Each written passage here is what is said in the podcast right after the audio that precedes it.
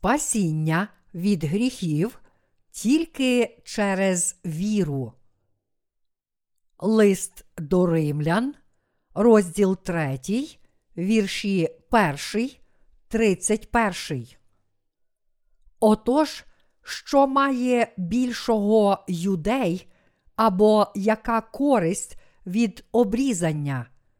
Багато на всякий спосіб, а насамперед, що їм довірені були слова Божі.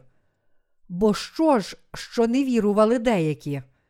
Чи ж їхнє недовірство знищить вірність Божу? Зовсім ні. Бо ж Бог правдивий, а кожна людина неправдива, як написано, щоб був ти виправданий у словах своїх і переміг, коли будеш судитися. А коли наша неправда виставляє правду Божу, то що скажемо? Чи ж Бог несправедливий, коли гнів виявляє? Говорю по-людському, зовсім ні. Бо ж як Бог судитиме світ? Бо коли Божа правда через мою неправду збільшилась на славу йому, пощо судити ще й мене, як грішника? І чи не так, як нас лають, і як деякі говорять, ніби ми кажемо, робімо зле, щоб вийшло добре, справедливий осуд на таких. То що ж, маємо перевагу?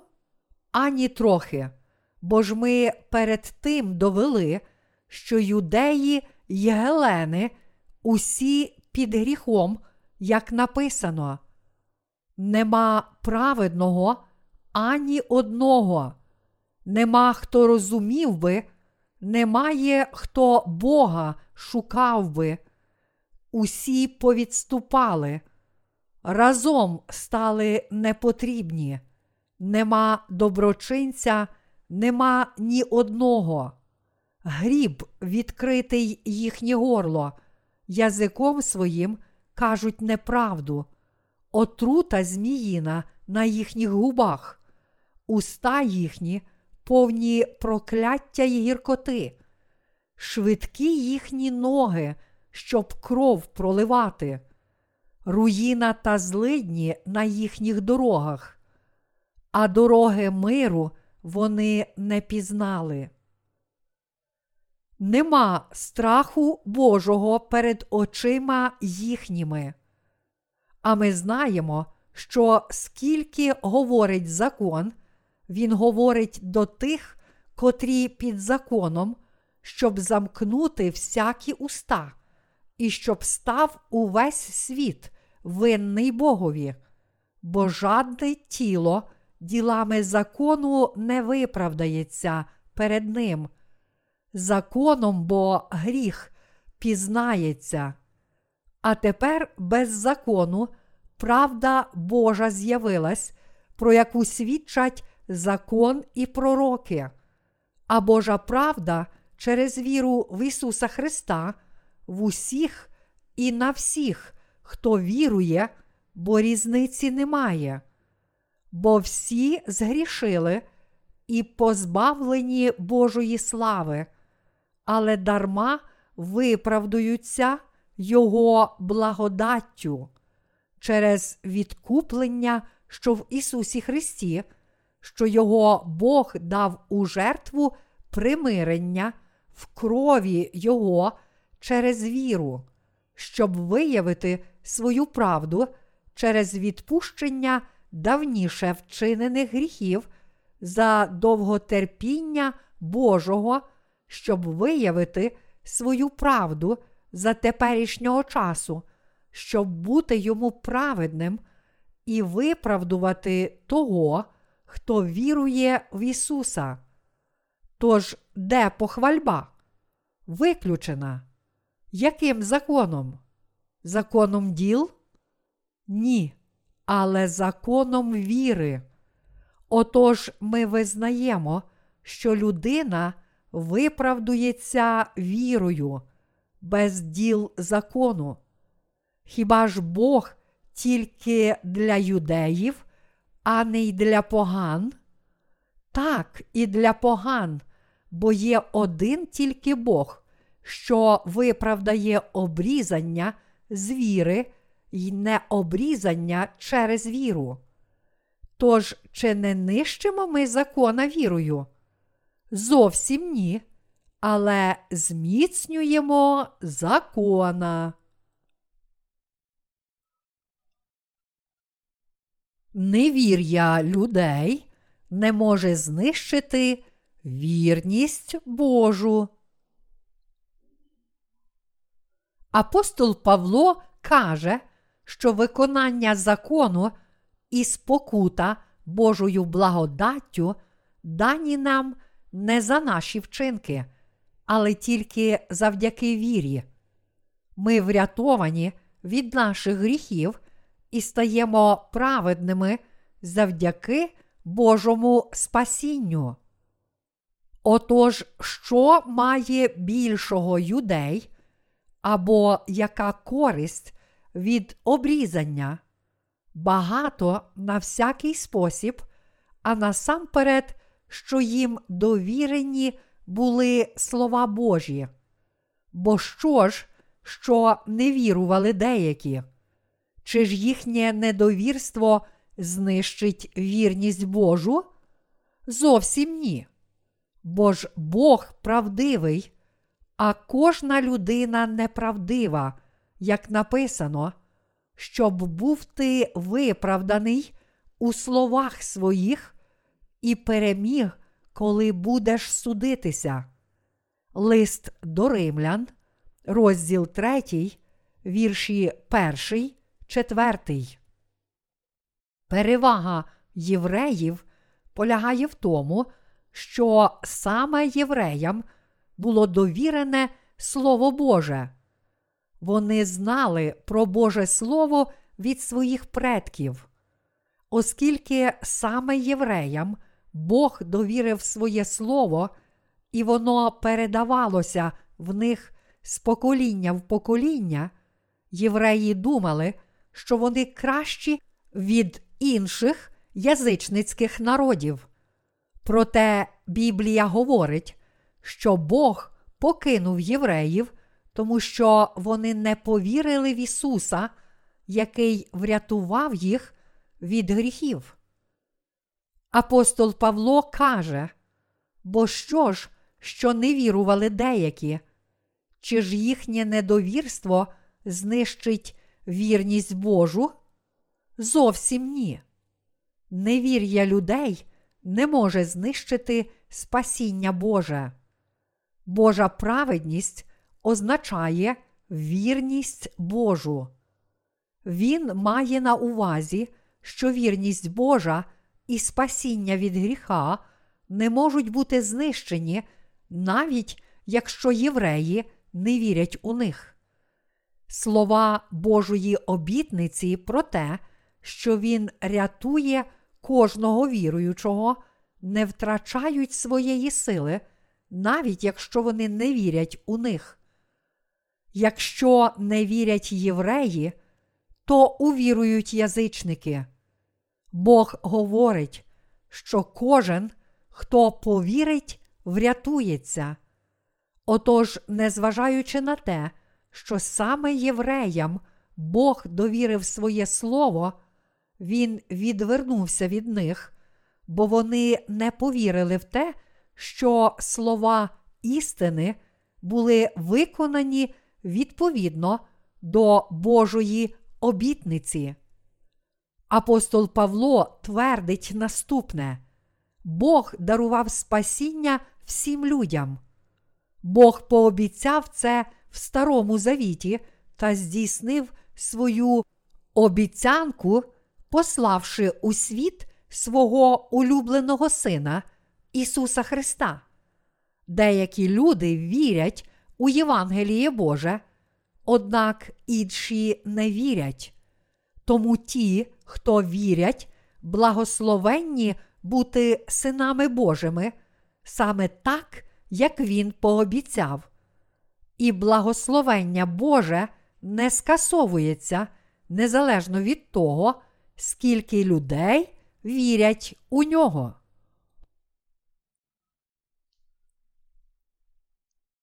Кожен, хто вірить в істину, може удостоїтися великої Божої любові. Будь-хто, хто чує слово істини і вірить у нього, може отримати велику Божу любов, але невіруючі скаржаться, що Бог брехун. Насправді ж, Бог виконав свою обіцянку, хоч ті, хто не вірять у це, виключені з Божого спасіння, оскільки не приймають благодаті прощення гріхів. Апостол Павло каже: Бо що ж, що не вірували деякі? Чи ж їхнє недовірство знищить вірність Божу? Зовсім ні. Бог пообіцяв і виконав свою обітницю, дарував всім людям своє спасіння і славу. Що відповідно до Біблії є даром Божим?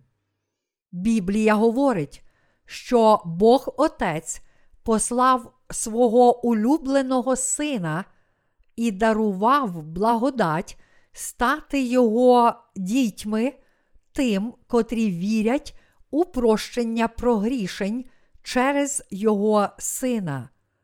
Ще до створення світу Бог задумав дати всім людям честь стати Його дітьми і своєю праведністю дарувати спасіння від гріхів. І Він виконав свою обітницю. Ті, що вірують, мають благословення за Божим Словом, але невіруючі будуть суджені згідно цього ж слова. Невіруючим уготовано зійти в пекло. Бог створив закон, щоб ми могли врятуватися вірою в Його Слово. Він також говорить, що праведність Божа ніколи не буде знищена, навіть якщо люди не вірять у неї. Ми знаходимо благословення, прийнявши вірність Божого порятунку. Бог говорить зовсім ні, бо ж Бог правдивий, а кожна людина неправдива, як написано щоб був ти виправданий у словах своїх і переміг, коли будеш судитися. Лист до римлян, розділ 3, вірш 4. Кожна людина брехун або праведний. Чому? Тому що Бог каже, як написано, що був ти виправданий у словах своїх і переміг, коли будеш судитися. Бог каже, що Він заздалегідь обіцяє і благословляє тих, котрі будуть благословенними. Він проклинає тих, котрі будуть прокляті. Для Бога справедливо є благословляти віруючих і проклинати невіруючих. Бог говорить, бо ж Бог правдивий, а кожна людина неправдива. Щоб був ти виправданий у словах своїх і переміг, коли будеш судитися. Бог каже, що Він врятує людей відповідно до свого слова. Слово сталося тілом, оселилося серед нас і врятувало нас. Таким чином, Господь праведний по своєму слову. Господь здобув перемогу над сатаною за допомогою написаного Слова Божого. Господь справедливий і вірний перед собою, сатаною і всіма духовними утвореннями, тому що Він виконав те, що обіцяв. Проте люди не є вірні, їхня поведінка швидко міняється, коли вони попадають у невигідне для них становище. Бог же, навпаки, ніколи не змінював своєї обітниці. Тому апостол Павло каже, що наша віра повинна ґрунтуватися на Слові Божому.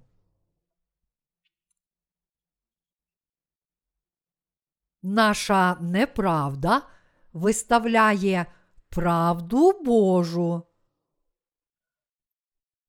У посланні до римлян, розділ 3, вірш 5, говориться. А коли наша неправда виставляє правду Божу, то що скажемо? Чи ж Бог несправедливий, коли гнів виявляє? Говорю по-людському. Усі люди несправедливі. Але що ми можемо сказати, якщо їх неправда виставляє правду Божого спасіння? Що ми скажемо, якщо наші гріхи показують Божу праведність? Божа праведність відкривається ще більше в зв'язку з нашими гріхами і неправедністю. Бог дійсно праведний, Він Господь спасіння, Спаситель і праведний Господь, що обіцяв урятувати нас своїм словом і виконав те, що обіцяв. Що скажемо, якщо праведність Божа відкривається завдяки нашій слабкості? Наші недосконалості ще більше розкривають Божу праведність, тому що ми грішимо аж до самої смерті. Як ми можемо знати, що Господь Бог любові? Ми можемо знати це через нашу недосконалість. Любов Божа розкривається через нас, тому що ми грішимо аж до останнього дня нашого життя.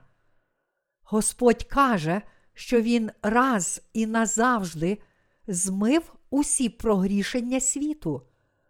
Любов Божа була б недосконалою, якби він любив тільки благодушних людей, таких, що не згрішили. Лише завдяки щирій любові Господь має справу з нами, грішниками, і приймає нас, невартих Його любові. Ми, люди, несправедливі та зрадили Бога. Ми не віримо в нього, і в нас немає нічого доброго перед Господом. Грішники це ті, хто чинять тільки зло. Але Ісус, що врятував нас від усіх наших гріхів і беззаконь, показав Божу любов до нас. Бог каже, що завдяки праведності та любові Він послав свого улюбленого Сина, щоб врятувати нас і прокльонів сатани, коли люди згрішили і повинні були піти в пекло внаслідок обману сатани. Ось яка Божа любов і благодать.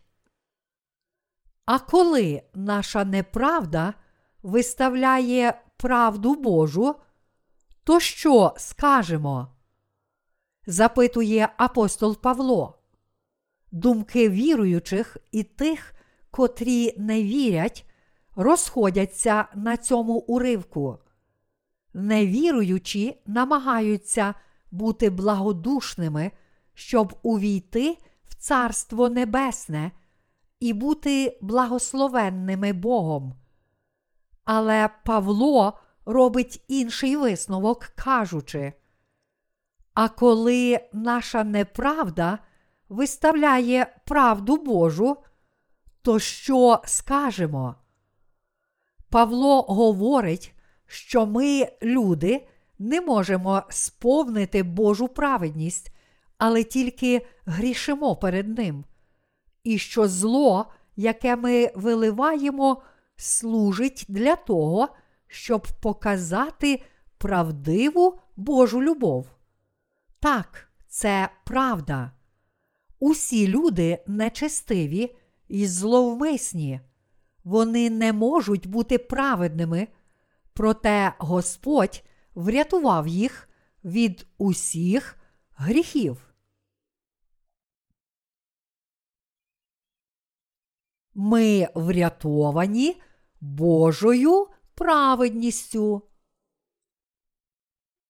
Апостол Павло говорить, що люди не можуть бути праведними, оскільки знаходяться в пастці власних провин. Господь врятував грішників від їх прогрішень і полюбив їх. Ми маємо потребу в Його досконалій любові, тому що не можемо не грішити щоденно. Ми одержали спасіння тільки завдяки абсолютній любові Ісуса, Його благодаті і дару спасіння через Ісуса Христа. Апостол Павло каже, що своїм спасінням він зобов'язаний Божій праведності. Те, що Бог зробив, щоб врятувати всіх грішників від їх провин, показує Його праведність. Павло говорить, що віра в Євангеліє врятувала його. Праведність Божа розкривається в Євангелії води та духа. Наше спасіння залежить від праведного Божого діяння, яке Він реалізував для нас. Таким чином, грішники врятовані вірою від їх провин. Ті ж, хто не народилися знову, думають, що вони повинні бути добрими для того, щоб увійти в Царство Небесне.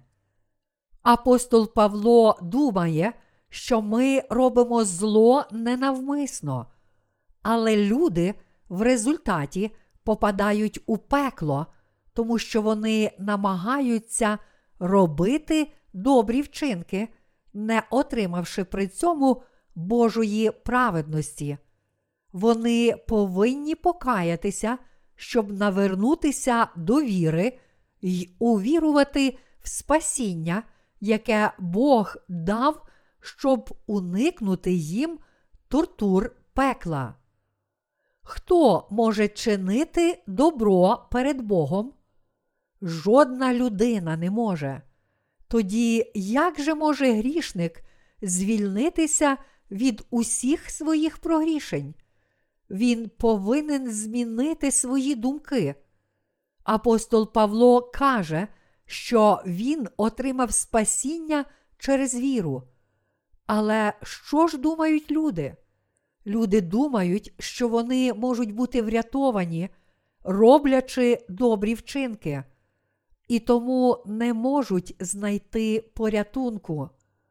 Ті, хто одержали спасіння від своїх провин через віру в Ісуса Христа і мають досконале прощення гріхів, хваляться тільки Божою праведністю та звеличують її.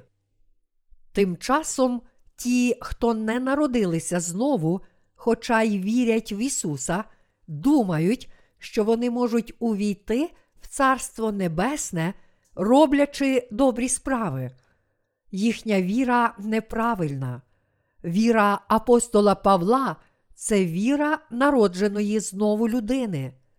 Ті, хто не народилися знову, хоча й думають, що вірять в Ісуса, мають неправильну віру, тому що вони намагаються додати до неї свої справи. Однак ми одержуємо спасіння не тому, що додаємо до нашої віри порядні вчинки, але тому, що віримо в Божу праведність, хрещення Ісуса і Його смерть на Христі.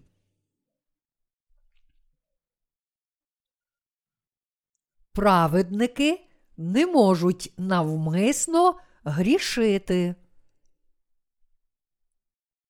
А коли наша неправда виставляє правду Божу, то що скажемо? У Біблії сказано, що нашою неправедністю ми тільки розкриваємо праведність Божу і Його любов до нас. У Біблії також записано: бо коли Божа правда через мою неправду збільшилась на славу йому, пощо судити ще й мене, як грішника? І чи не так, як нас лають, і як деякі говорять, ніби ми кажемо, робімо зле, щоб вийшло добре? Справедливий осуд на таких. Лист до римлян, розділ 3, вірші 7, 8. Імена невіруючих занесені в книгу судного дня, і вони будуть вкинуті у геєну вогненну. Тому всі невіруючі повинні покаятися, щоб навернутися та повірити у спасіння, довершене водою і кров'ю. Апостол Павло запитує, чи ж не несправедливий Бог, коли виявляє гнів? Говорю за людським міркуванням. Ні. Люди заперечують, говорячи, хіба це справедливо, що Бог обрушує свій гнів на невіруючих тільки тому, що вони не вірять, що Ісус уже врятував їх від гріха? Але Павло каже у відповідь: Хіба Бог несправедливий, коли гнівається? Цілком справедливо, що невіруючі повинні піти в пекло, тому що вони не вірять в істину. Бог справедливий. У посланні до римлян, розділ 3, вірш 7 говориться: Бо коли Божа правда через мою неправду збільшилась на славу йому, пощо судити ще й мене, як грішника? Потім люди можуть сказати, що? Чи будете ви грішити навмисно, тому що отримали прощення гріхів? Чи ви будете брехати ще більше, бо врятувалися Божою праведністю? Чи будете ви з умислом грішити ще більше? Але Біблія говорить, що вони діють у такий спосіб своїми злими серцями, не пізнавши Божого порятунку і не повіривши в Його любов. Тому Павло говорить, що праведність Божа перебуває в Його славі внаслідок нашої гріховності і неправди. Однак люди заперечували Павлу своїми власними міркуваннями, кажучи, ви можете робити більше гріхів, якщо вірите, що врятовані через віру, а не здійснення добрих діл. Це неправда, що люди грішать тільки тому, що хочуть грішити. Вони не можуть уникнути гріха, тому що народжені грішниками. Цілком природно є для яблуні родити яблука. Біблія говорить, що для людини також природно, народившись грішною, продовжувати грішити. Господь врятував грішників своєю праведністю, і вони можуть звільнитися, тільки прийнявши спасіння від Господа. І чи не так, як нас лають, і як деякі говорять, ніби ми кажемо робімо зле, щоб вийшло добре. Справедливий осуд на таких. Лист до римлян, розділ 3, вірш 8. Так думають ті, хто, будучи обманутими лже-учителями, вважають себе віруючими в Ісуса. Послання до римлян було написано апостолом Павлом близько двох тисяч років тому. Багато людей у той час думали так само, як сьогодні розмірковують сучасні невіруючі. Лицемірні віруючі думають так само, як і невіруючі в часи Павла, кажучи, чи не будете ви ще більше зумисне грішити, якщо вже отримали прощення гріхів, та якщо ви безгрішні і знаєте, що ваші майбутні гріхи вже прощені. Невіруючі діють відповідно до своїх власних міркувань, у яких немає віри, а також відповідно до похоті плоті. Вони не можуть знайти істини Божого спасіння і думки. Звичайно, навіть праведники продовжують грішити після отримання прощення прогрішень. Але таких небагато. Біблія каже нам, що до народження знову від води та духа грішники увесь час грішать, тому що не розуміють, що роблять гріх, і не знають, що це гріх. Що ж стосується праведників, то в Біблії написано, що праведники не можуть грішити навмисно, тому що вони є під Божою владою.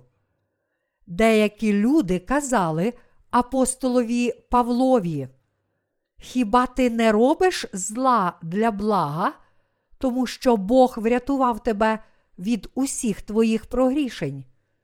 Тобі варто було б робити більше злих учинків, щоб праведність Божа розкрилася ще більше. Павло ж каже нам, що на таких людей гряде справедливий суд. Він має на увазі, що для них зовсім справедливо є бути покараними і піти до пекла. Чому? Тому що вони залежать не від віри, але від своїх учинків. Божа праведність ніколи не втратить своєї сили. Апостол Павло каже, бо що ж, що не вірували деякі? Чи ж їхнє невірство знищить вірність Божу? Чи їхнє невірство знищить Боже спасіння тільки тому, що вони не вірять у нього? Люди врятовані, якщо вони вірять, однак вони втрачають благодать прощення гріхів, якщо не мають віри у своєму серці. Праведність Божа держиться непохитно. Чи ви розумієте це? Ті, хто вирушають до пекла, є добровольцями, тому що в них є вибір вірити чи не вірити. Справи Божі та благодать спасіння від гріхів ніколи не втратять своєї сили. вони стоять непорушно. Спасіння Господнє не має ніякого відношення до людських зусиль, заснованих на справах закону. Воно стосується тільки віруючих. Віруючі врятовані відповідно до Божої істини, але невіруючі підуть у пекло, тому що заперечують істину. Вони не матимуть спасіння. Бог сказав: І буде він за святиню, і за камінь спотикання, і за скелю спокуси. Книга Ісаї, розділ 8, вірш 14. Кожен, хто вірить в Ісуса, стає праведником і має вічне життя, яким би нечестивим він не був. Ті ж, хто не вірять в Ісуса, потраплять у пекло, тому що заплата за гріх смерть, якими б благодушними вони не були. Ісус є каменем спотикання для тих, котрі не вірять у прощення гріхів. Немає жодного праведника, який мав би гріх. Апостол Павло каже нам про віру в спасіння для тих, котрі прикидаються добрими, тому люди вважають послання до римлян Словом Божим, котре голосить нам істину. Дехто дивується тим, котрі ототожнюють себе з праведниками. Насправді ж, ті, чиї беззаконня прощені Ісусом, є праведниками, тому що всі їх гріхи змиті. Ісус праведний означає, що Він правдиво врятував грішників від гріхів. Деякі люди кажуть, що вони є звільненими грішниками, але перед Богом немає таких. Як людина може залишатися грішною, якщо вона врятована від гріха? Ми врятовані, якщо Ісус врятував нас, і ми грішники, якщо Ісус нас не врятував. У спасінні не існує середини. Чи може бути праведник, у якого є гріх? Немає такого праведника, у якого був би гріх. Людина грішна, якщо має гріхи, а вона праведна і безгрішна, якщо істинно вірить в Ісуса. Як можемо ми вирішити проблему щоденних і майбутніх гріхів? Люди думають, що вони неминучі грішники, тому що повсякденно грішать і будуть грішити, аж поки не вмруть. Проте ми стали праведниками через віру в Євангеліє, яке твердить, що Ісус узяв на себе на річці Йордан всі гріхи світу, в тому числі гріхи майбутнього, і був розп'ятий за них. Праведник, який має гріх. Та це ж абсолютна нісенітниця. Чи є смисл думати, що людина продовжує залишатися боржником, незважаючи на те, що вона уже заплатила свої борги? Давайте припустимо, що жила така людина, у якої було багато грошей, але її син мав дурну звичку щодня купувати солодощі в кредит у всіх магазинах міста. Тоді його багатий батько заплатив наперед таку суму грошей, що перевищила борг його сина у всіх магазинах міста за все життя. І тепер він ніколи не буде боржником, навіть якби щодня аж до самої смерті їв солодощі, не платячи за них. Господь врятував нас своєю праведністю раз і назавжди змив наші гріхи на річці Йордан. Він сповна врятував усіх нас. Тому ми ніколи не будемо грішниками, якими б слабкими ми не були. Бог каже нам, що ми стали праведниками, якщо не заперечуємо того, що Він зробив для нас. Люди не можуть ані вірити в Євангеліє, ані народитися знову, маючи тілесні помисли. Християни, які називають себе звільненими грішниками, розмірковують плотським розумом. Думати духовно означає вірити в Слово Боже. Плотський розум це світський розум, це людська мудрість. Плоть не може не грішити, але ми можемо стати праведними через віру в хрещення та хрест Ісуса. У Біблії сказано, що ми ніколи не станемо праведними і не будемо святими, якщо самі намагатимемося не грішити. Чи може людина увійти в Царство Небесне, ставши святою? Чи може вона ніколи не грішити, увірувавши в Ісуса? Чи це можливо тільки завдяки спасінню, звершеному раз і назавжди? Чи всі грішники стали праведниками через благодать прощення гріхів? Неможливо бути праведним, маючи плотський розум. Плоть ніколи не може стати праведною. Плоть завжди хоче щось з'їсти, коли відчуває голод. Плоть не може досягти святості, тому що має похоті та прагнення.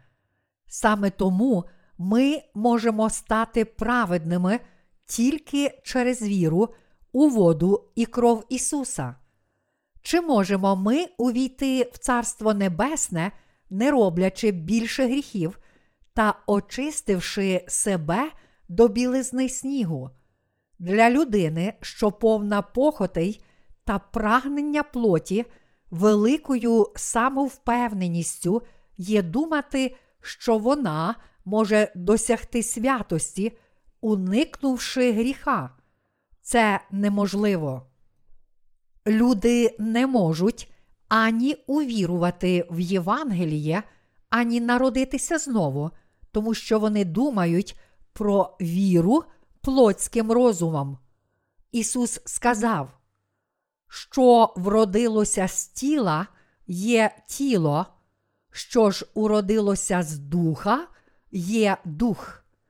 Євангеліє від Івана, розділ 3, вірш 6. Неможливо стати праведним, маючи плотський розум. Багато людей думають, що це неможливо, тому що вони можуть згрішити завтра, навіть не зважаючи на те, що від цілого серця покаялися і дотепер вірили в Ісуса. Ви можете думати, як можу я мовити, що безгрішний, якщо я навіть зараз продовжую грішити? Чи можна стати праведним, маючи такі плотські міркування? Неможливо віднайти святість через плоть.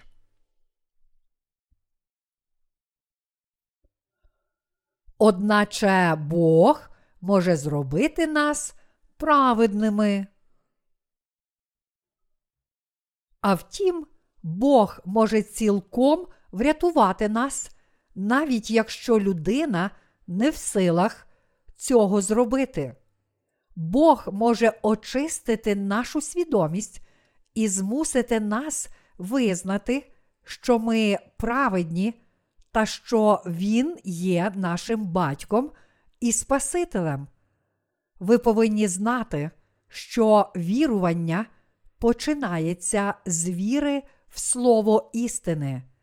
Ми стали праведними, якщо всім серцем віримо у правдиве Слово. Ми ніколи не зможемо стати праведними через справи плоті. Проте ті, котрі не народилися знову, не можуть самі звільнитися від своїх думок, тому що вони замкнені в них. Вони ніколи не можуть сказати, що праведні, тому що мислять плотським розумом. Навпаки, віра, через яку ми можемо сказати, що праведні, починається зі знання істини Божого Слова. Якщо ви дійсно хочете народитися знову, то обов'язково народитеся, але тільки якщо будете слухати правдиве слово, яке походить від народженої знову людини, тому що Дух Святий радується у народженому знову праведнику, оскільки має справу зі словом істини та досліджує дух навіть Божі глибини. Перше соборне послання до Коринтян, розділ 2, вірш 10. Люди можуть народитися знову, якщо будуть слухати Слово Боже від праведників, тому що у народжених знову праведниках живе Святий Дух. Я хочу, щоб ви пам'ятали про це. Якщо ви хочете одержати благодать народження знову, вам необхідно зустріти праведника, народженого знову. Авраам народив Ізмаїла та Ісака. Ізмаїл народився від рабині. Ізмаїлові було вже 14 років, коли народився Ісак. Ізмаїл переслідував Ісака, що народився від вільної жінки. Хто ж насправді мав право спадкоємства? Звичайно ж, Ісак, що народився від вільної жінки Сари. Ісак мав право спадкоємства і визнання, незважаючи на те, що Ізмаїл був старшим і сильнішим від нього плоттю. Чому? Тому що Ісак народився за Словом Божим. Віра, встановлена людським розумом, схожа на піщаний замок. Люди зможуть народитися знову, тільки якщо довідаються про істину Божого Слова і повірять у неї. То що ж, маємо перевагу? Ані трохи. Бо ж ми перед тим довели, що юдеї й гелени усі під гріхом, як написано, нема праведного ані одного. Лист до римлян, розділ 3, вірші 9, 10. Що означають ці слова? Чи вказують вони на становище людини до і після народження знову? Ми всі були грішниками, перш ніж народилися знову. Нема праведного ані одного. Таким був стан людей до того, як Ісус змив усі прогрішення світу. Людина ніколи не зможе віднайти святість не маючи віри в Ісуса. Фраза поступове освячення походить від поклоніння ідолам язичницьких релігій. У Біблії сказано нема праведного ані одного. Як може людина знайти святість, докладаючи для цього свої власні зусилля? Сама людина не зможе знайти святість. Немає жодного, хто міг би сам стати праведником. Немає жодного, хто став би безгрішним завдяки власним зусиллям. Це можливо тільки через віру в Слово Боже. Біблія каже нам: нема хто розумів би, немає хто Бога шукав би. Лист до римлян, розділ 3, вірш 11.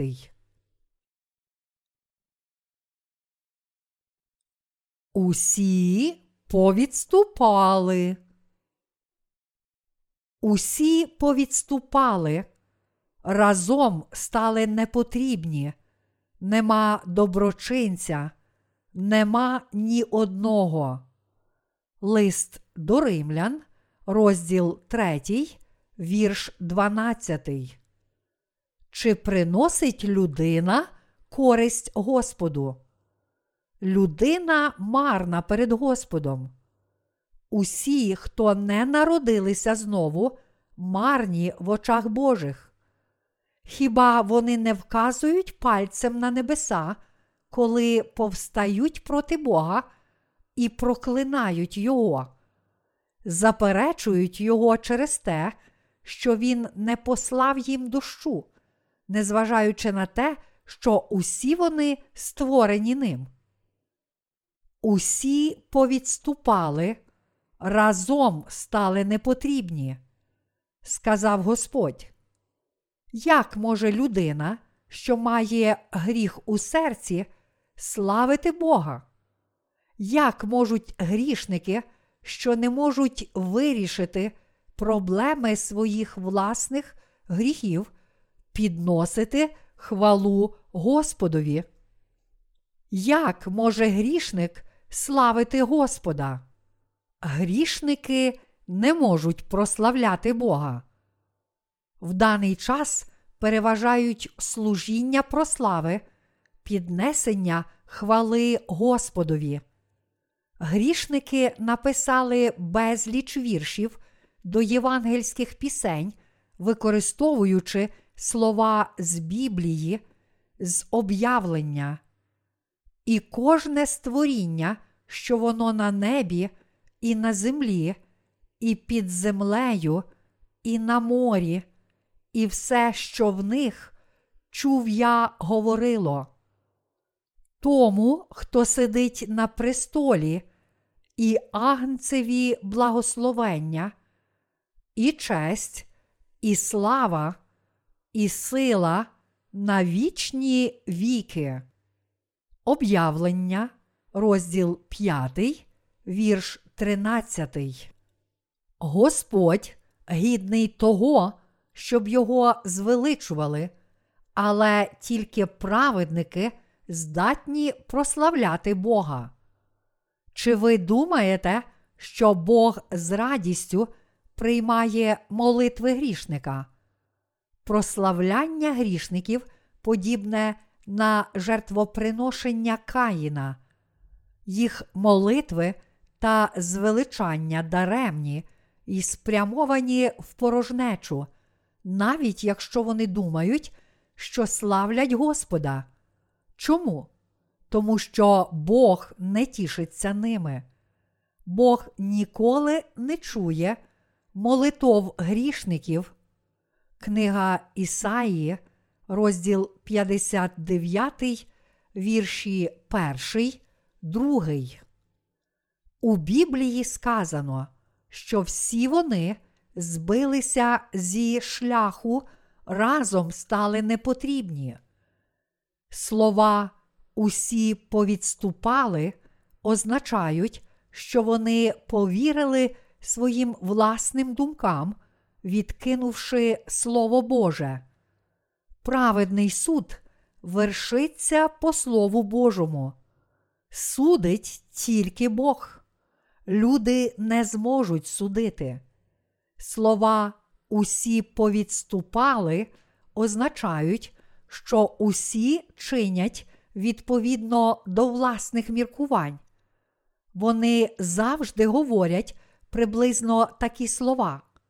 Я так думаю і так вірю. Ті, хто не відмовляються від своїх власних думок, потурають своїм думкам і вже не можуть повернутися до Слова Божого. Ті, хто не народилися знову, думають, що вони самі собі судді. Для них неважливо, що написано у Слові Божому. Вони міцно тримаються своїх власних думок і судять самі, що є неправда, а що є істина, твердячи. Я думаю так і вірю так. Це ж не так, як я думаю. Як можуть вони знайти істину? Бог каже, що всі люди звернулися до своїх власних думок.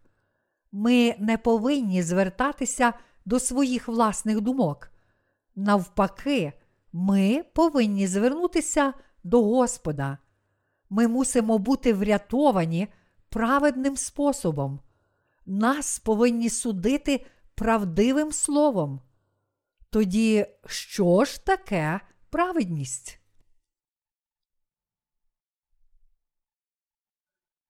Ми повинні народитися знову від Слова Божого. Праведність є Словом Божим, котре істина. Слово Боже є критерієм, еталоном, мірилом усього. Ми повинні знати, що Слово Боже є критерієм та вихідним пунктом для всіх нас. Споконвіку було Слово. Євангеліє від Івана, розділ перший, вірш перший. Хто були Бог, Отець і Святий Дух? Це Він, Бог, Слово.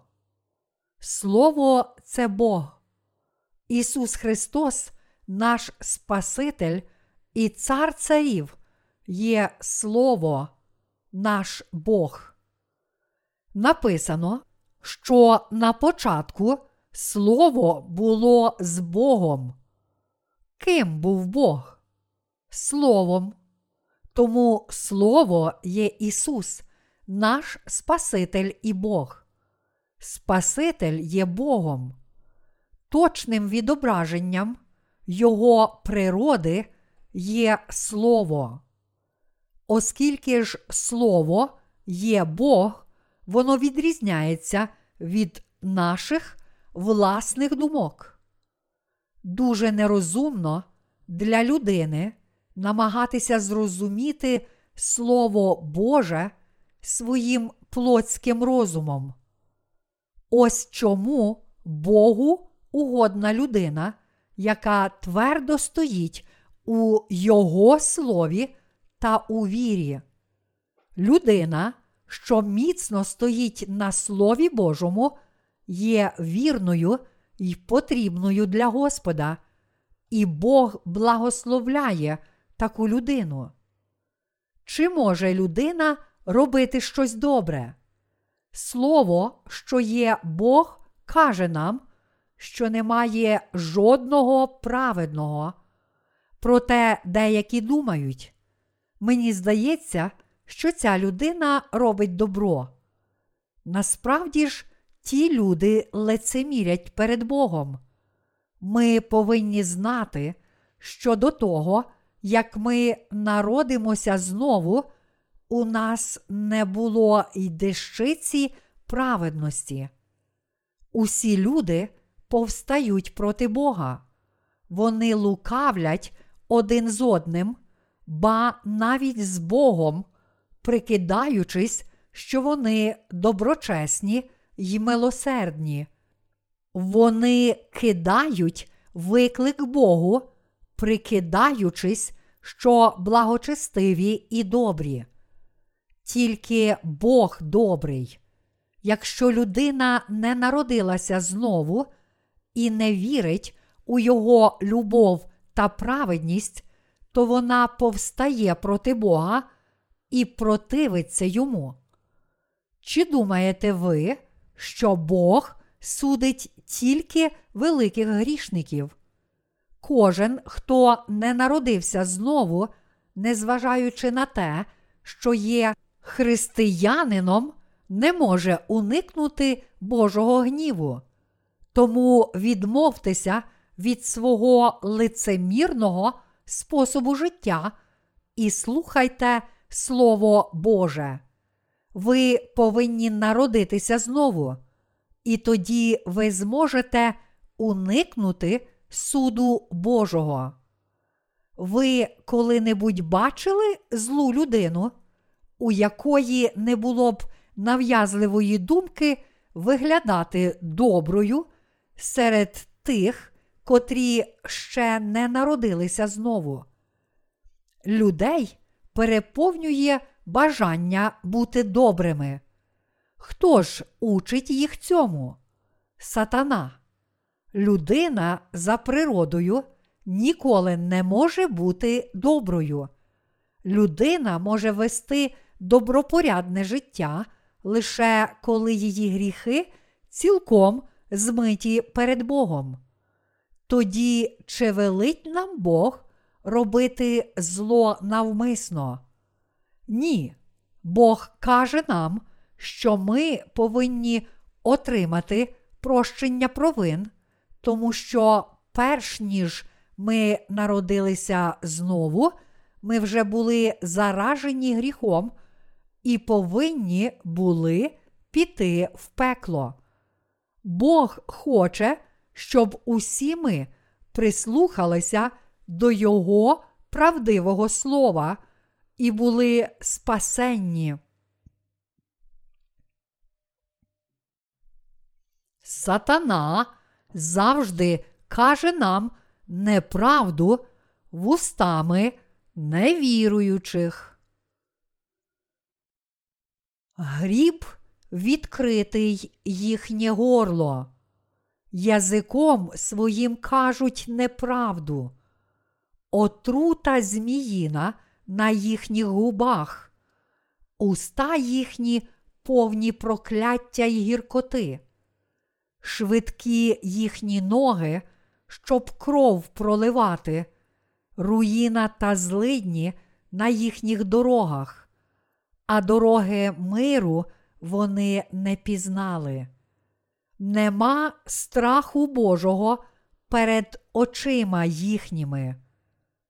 Лист до римлян, розділ 3, вірші 13, 18. Язиком своїм кажуть неправду. Усі люди, майстри неправди, обману. Бог каже про сатану.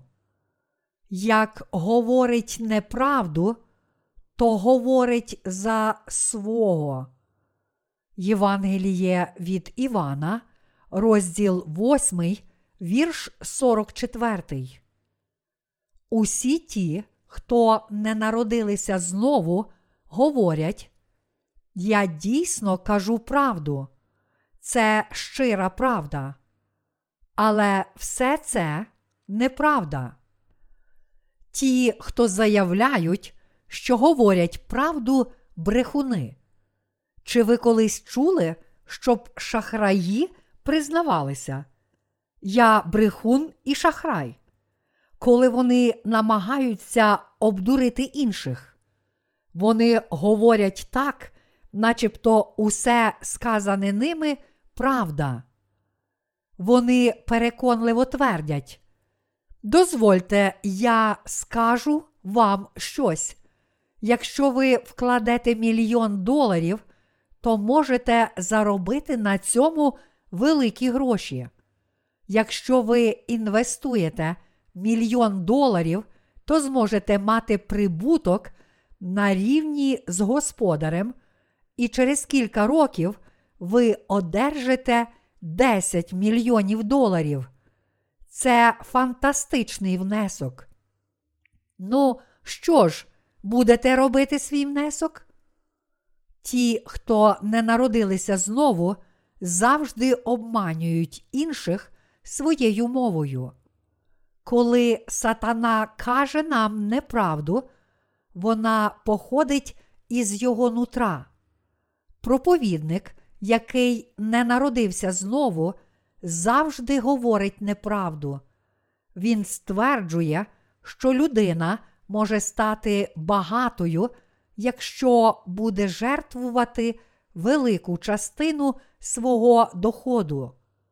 Чи є в Біблії якийсь уривок, де йдеться про те, що людина може стати багатою, якщо буде жертвувати велику частину свого доходу?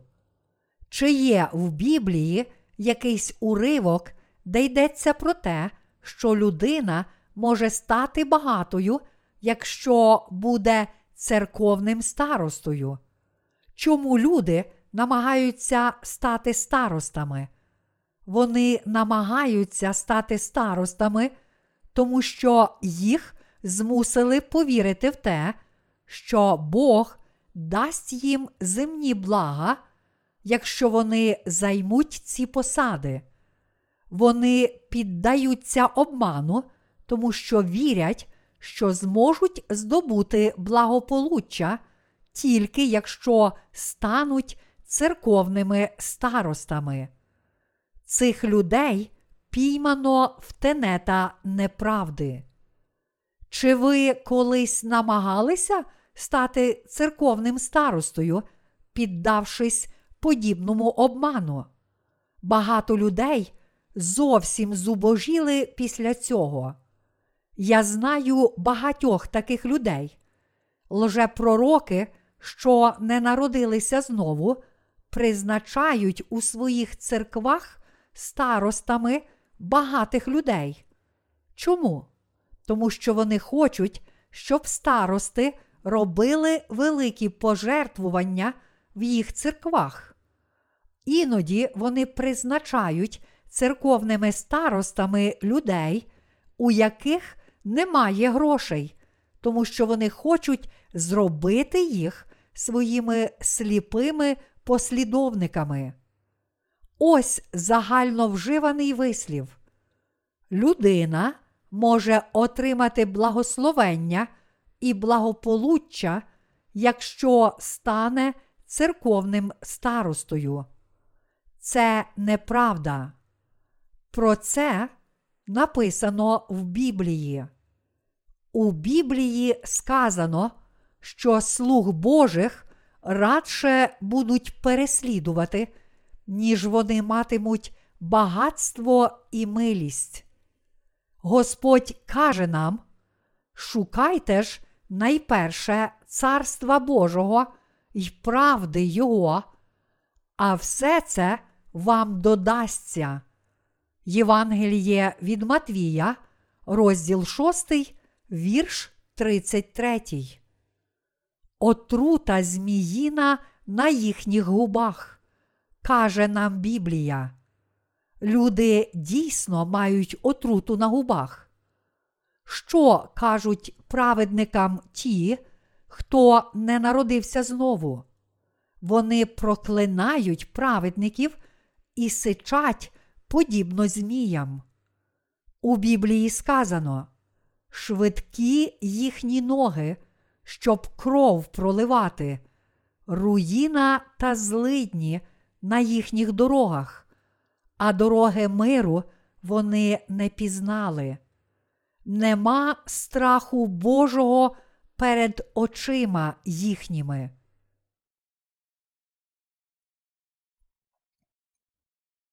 Яка мета закону? Вираз, як написано, часто зустрічається в Старому Завіті. Апостол Павло багато разів звертався до Старого Завіту. Він сказав: Ноги їх швидкі на пролиття крові, руйнування і пагуб на шляхах їх. Миру не знають вони. Немає страху Божого в очах їх. Я відчуваю співчуття до тих, котрі відправляються в пекло, не знаючи шляху, народження знову.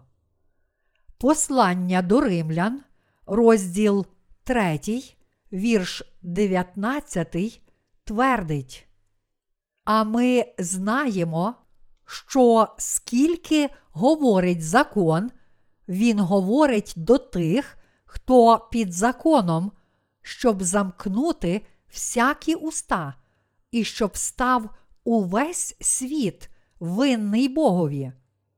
Божий гнів діє відповідно до закону. Павло сказав: Закон він говорить до тих, хто під законом, тому що Бог дав закон тим, котрі ще не народилися знову, і тому не знають про гріх, тим, котрі не вважають гріх гріхом. Павло сказав це, щоб просвітити грішників, які за час свого існування ніколи не виконували закону. Бог дав нам закон не для того, щоб примусити нас виконувати його. Тоді чи каже нам Бог, що Він зруйнував закон? Ні. Він дав закон через Мойсея, щоб показати нам наші гріхи. Він дав нам закон не для того, щоб змусити нас повністю виконувати його. Закон Божий має на меті показати нам, які ми грішні.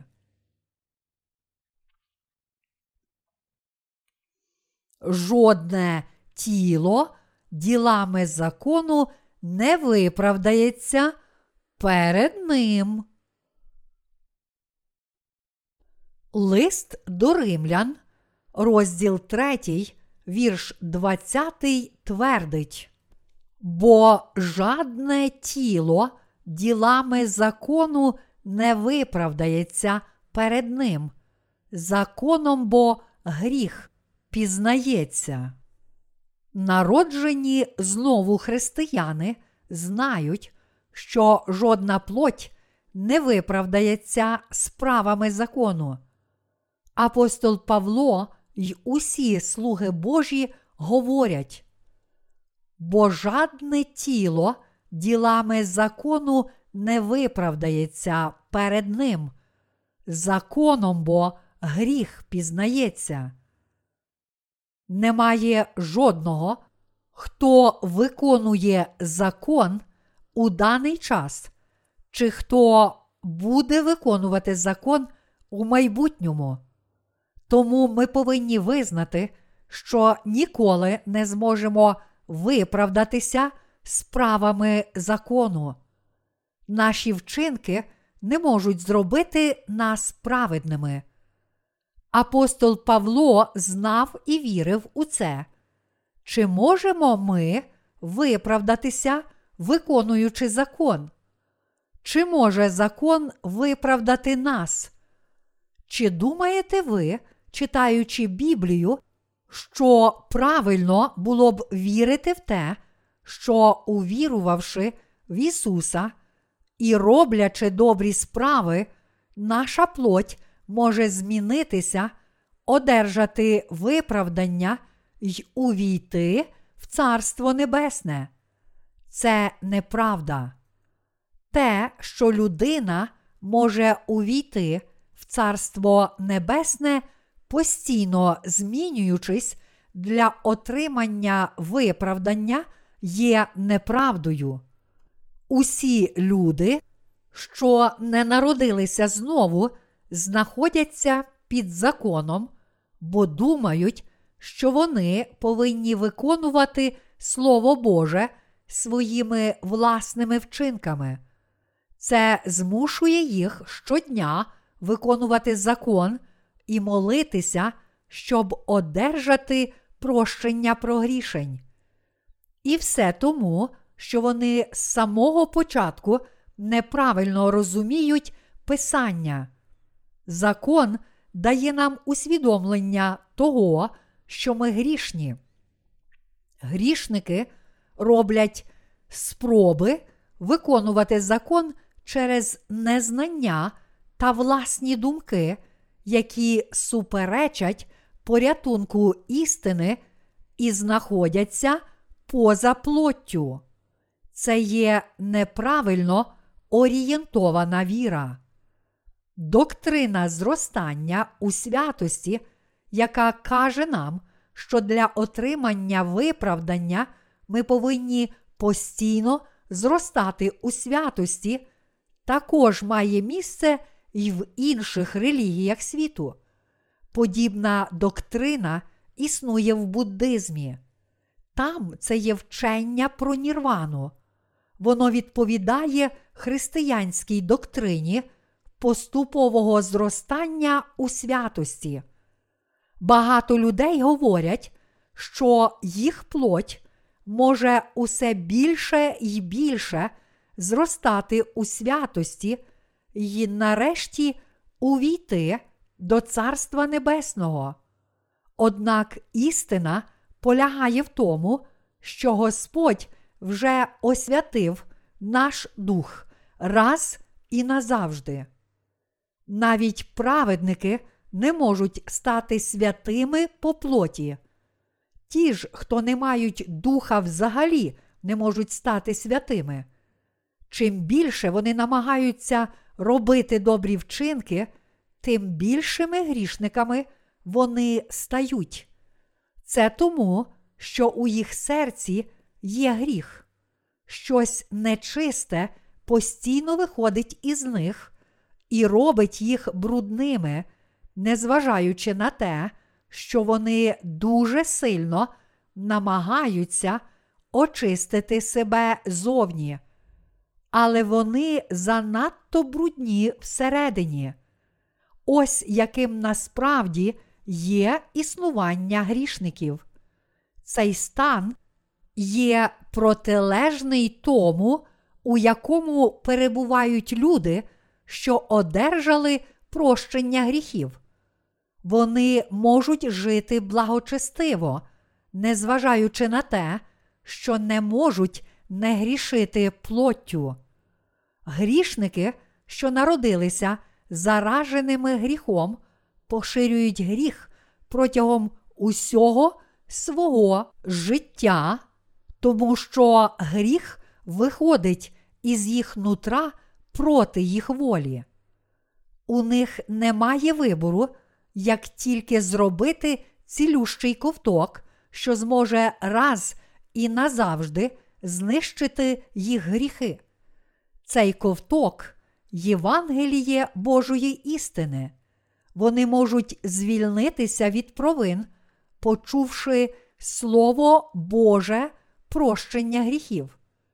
Я хочу, щоб ви усі довідалися про слова народження знову і прощення гріхів.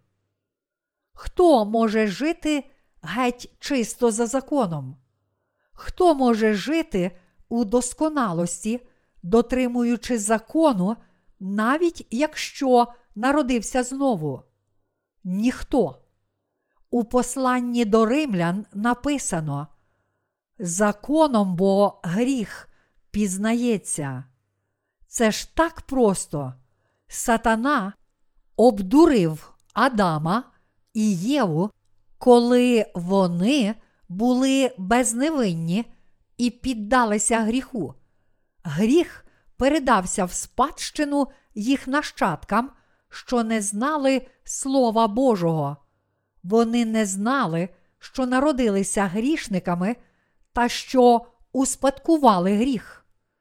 Після часів Авраама та Якова євреї забули про віру і свою гріховну сутність, хоч їх предок Авраам був виправданий через віру. Тому Бог дав їм свій закон, щоб вони пізнали гріх, і хотів, щоб вони отримали прощення провин через віру в Його обітницю. А ви вірите в це?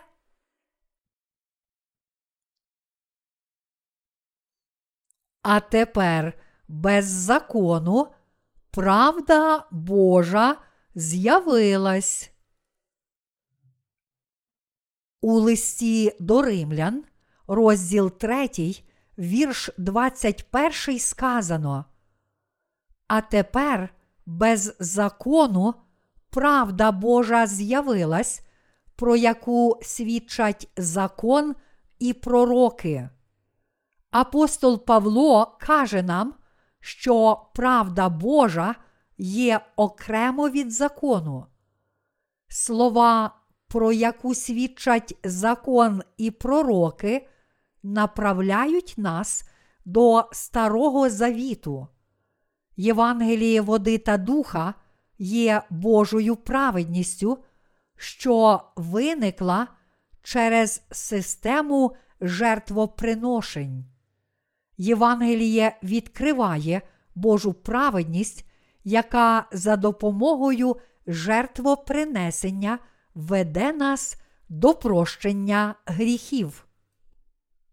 У посланні до римлян, розділ 3, вірш 22 сказано. А Божа правда через віру в Ісуса Христа в усіх і на всіх, хто вірує, бо різниці немає. Наша віра у наших серцях. Автором і виконавцем віри є Ісус Христос. У листі до євреїв, розділ 12, вірш 2, сказано. Дивлячись на Ісуса, автора й виконавця віри. Автор і виконавець віри Ісус, і ми віримо в Бога у правдиве Слово. Ми повинні вивчати і вірити в слова істини, викладені в Біблії, народженими знову слугами Божими. Тільки тоді ми зможемо спастися від усіх наших прогрішень та жити вірою. Ми повинні вірити в Ісуса усім серцем. Бог каже нам, а Божа правда через віру в Ісуса Христа в усіх і на всіх, хто вірує, бо різниці немає. Тому, що ми стаємо праведними через щиру та глибоку віру в слово істини і маємо підтвердження досконалого спасіння, визнаючи його своїми вустами. Ми не можемо врятуватися нашими власними справами, але тільки вірою. Отож, дякуємо одному тільки Господу і Божій церкві. Чи траплялося вам бути залежними від власних вчинків, незважаючи на те, що ваші гріхи були змиті? Ви є праведні, незважаючи на слабкість вашої плоті, якщо усім серцем вірите в Слово Боже. Дух Святий свідчить про Боже Слово у вашому серці, промовляючи, Ти праведник, тому що Він веде нас до розуміння правдивого слова коли ми чуємо Його. А ви, чи були ви врятовані вірою після того, як почули Слово Боже? А Божа правда через віру в Ісуса Христа в усіх і на всіх, хто вірує, бо різниці немає. Кожен, хто вивчає Слово Боже, яке є істиною, та вірує в нього, може врятуватися від гріхів. Ісус змив усі наші гріхи від початку і до кінця світу. У посланні до римлян, розділ 3, вірші 23, 25 сказано.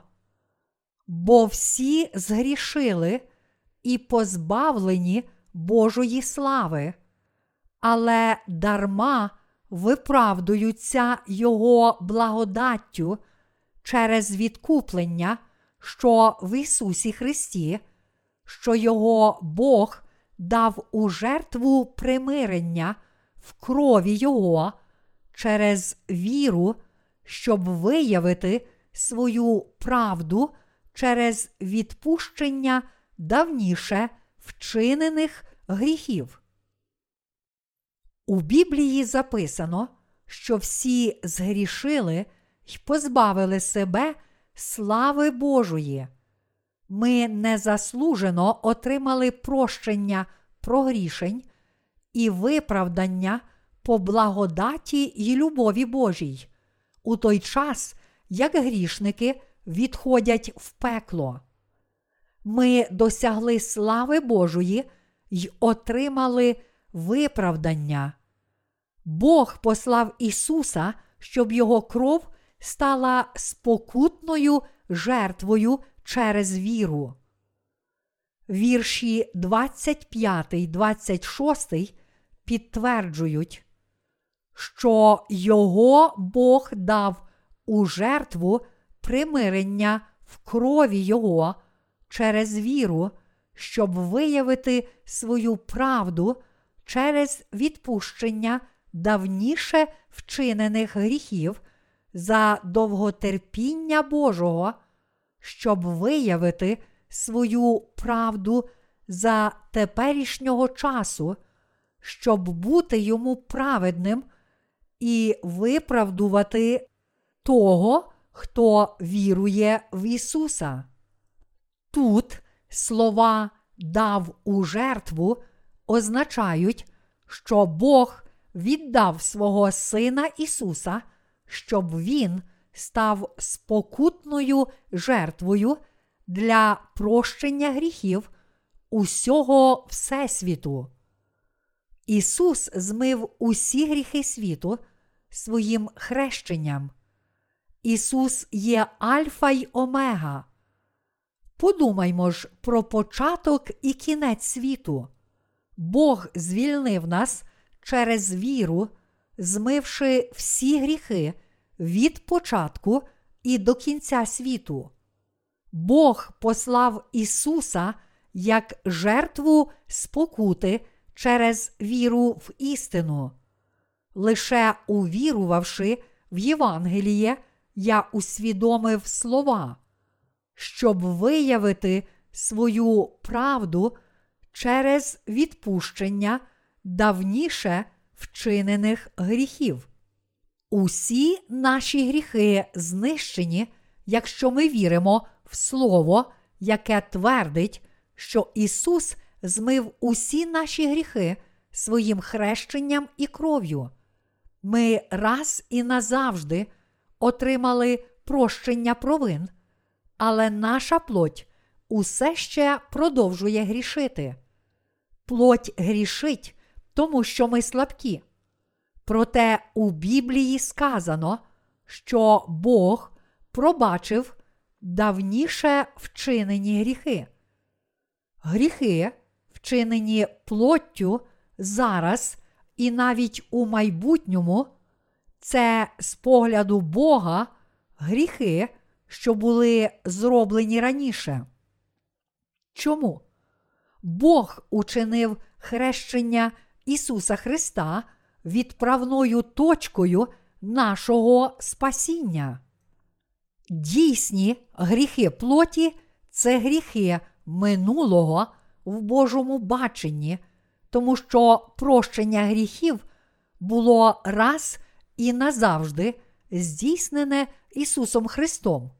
Дійсні гріхи є гріхами, що вже були змиті. Слова відпущення давніше вчинених гріхів означають, що Він уже заплатив за гріхи світу. Усі гріхи світу були вже прощені завдяки хрещенню й Христу Ісуса. Отож Бог уже змив усі прогрішення, вчинені з моменту створення світу аж до його кінця. Ось чому в очах Божих всі гріхи є вчиненими раніше. Люди світу сьогодні роблять гріхи, що вже були змиті Сином Божим. Близько двох тисяч років тому Ісус уже змив гріхи, що будуть зроблені в 2002 році. Чи ви розумієте це? Бог уже змив усі прогрішення світу, включаючи ваші й мої гріхи. Чи ви розумієте, що це означає? Якщо ви не розумієте цього, то можете почуватися ніяково, проповідуючи Євангеліє іншим людям. Слова відпущення давніше вчинених гріхів означають, що Бог уже не звертає уваги на гріхи, тому що Він уже знищив їх близько двох тисяч років тому. Гріхи всього людства були спокутувані, тому що Ісус прийняв хрещення на річці Йордан і був розп'ятий. Господь змив усі наші провини, тому що Ісус був посланий у світ і сповна раз і назавжди відпокутував за все людство. Бог уже не враховує провин за гріхи, що чиняться людьми у світі й уже були змиті Господом, але засуджує людей за їхнє невір'я у хрещення та хрест Ісуса. Чи ви розумієте, що апостол Павло має на увазі? Це дуже важливо для усіх тих, хто врятовані. Ті, хто не народилися знову, підуть у пекло, тому що вони ігнорують цю правду. Ми повинні слухати Слово й мати правильне розуміння Його. Це буде дуже корисним для вашої віри і для проповідування Євангелія іншим людям. Чим же тоді хвалитися? У Біблії сказано, щоб виявити свою правду через відпущення давніше вчинених гріхів. Бог учить нас, що гріхи минулого вже змиті, бо Бог дав Ісуса як жертву спокути. Тому всі ми вже стали праведниками через віру. У 26 вірші сказано за довго терпіння Божого, щоб виявити свою правду за теперішнього часу, щоб бути йому праведним і виправдувати того, хто вірує в Ісуса. За теперішнього часу Бог дав світу вічне життя щоб світ не загинув. У цей час Бог послав Ісуса Христа, щоб Він продемонстрував Божу праведність та зробив те, що було обіцяно. Господь виявив свою праведність. Він послав свого улюбленого сина і велів йому прийняти хрещення й розп'яття на Христі, щоб показати нам Його любов через істину спасіння. Господь прийшов до грішників як Спаситель. За довго терпіння Божого, щоб виявити свою правду за теперішнього часу, щоб бути йому праведним і виправдувати того, хто вірує в Ісуса. Бог праведний, Він раз і назавжди знищив усі гріхи світу. Ми віримо в Ісуса усім своїм серцем, тому не маємо гріха. Ті, хто самовіддано вірять в Ісуса, є без гріха, тому що Він змив усі їх гріхи та навіть врятував цих людей від майбутніх прогрішень. Віра в те, що зробив Ісус, рятує усіх нас. Наші ж учинки на одну десяту відсотка не мають відношення до віри у Христове Спасіння. У посланні до римлян, розділ 3, вірші 27, 31 написано. Тож де похвальба? Виключена. Яким законом? Законом діл? Ні, але законом віри. Отож ми визнаємо, що людина виправдується вірою без діл закону. Хіба ж Бог тільки для юдеїв, а не й для поган? Так, і для поган, бо є один тільки Бог, що виправдає обрізання з віри й необрізання через віру. Тож, чи не нищимо ми закона вірою? Зовсім ні, але зміцнюємо закона. Слова, але зміцнюємо закона означають, що ми не можемо бути врятовані нашими власними вчинками. Ми недосконалі та слабкі, і відповідно до закону ми повинні відійти в пекло. Проте Слово Боже робить нас праведними і досконалими, тому що ми були врятовані по Його Слову. Господь каже нам, що навіть після спасіння наша плоть усе ще недосконала, але Ісус повністю звільнив нас від усіх наших гріхів. Ми можемо наблизитися до Бога, віруючи в те, що Ісус врятував нас. Тож, де похвальба? Виключена. Яким законом? Законом діл? Ні, але законом віри. Ми повинні знати закон, установлений Богом, а також те, що закон є вічний у Його царстві. Яким законом? Законом діл? Ні, але законом віри, каже нам Господь. Чи ви розумієте це? Бог врятував нас від усіх прогрішень світу. Ми врятовані, коли віримо в цю істину.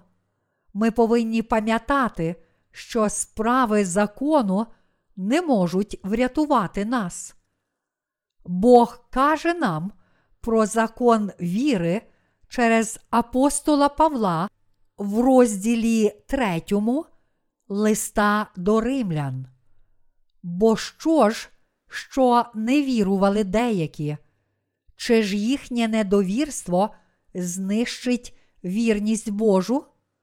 Лист до римлян, розділ 3, вірш 3. Віруючі твердо стоятимуть у вірі, а невіруючі упадуть.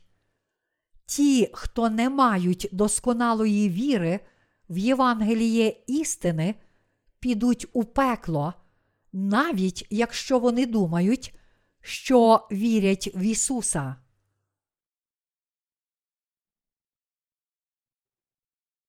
Бог повністю врятував нас від усіх наших гріхів. Бог установив закон, щоб ті, хто вірять відповідно до власних думок, могли пізнати закон істини. Бог повністю врятував усіх нас від усіх наших гріхів. У посланні до римлян, розділ 3, сказано нам про закон віри. Ми врятовані, віруючи в Слово правди. Ми успадковуємо Царство Небесне та матимемо мир через віру. Невіруючі не можуть отримати миру. Навпаки, вони відійдуть до пекла. У чому ж причина? По-перше, їх судитимуть відповідно до закону, тому що вони не прийняли Слова Божої істини. Спасіння приходить від любові Божої, і ми можемо бути врятовані, лише знаючи істину та усім серцем віруючи в те, що Господь зробив для нас. Розумієте? Я славлю Господа, що дає нам святу віру та Його церкву на землі.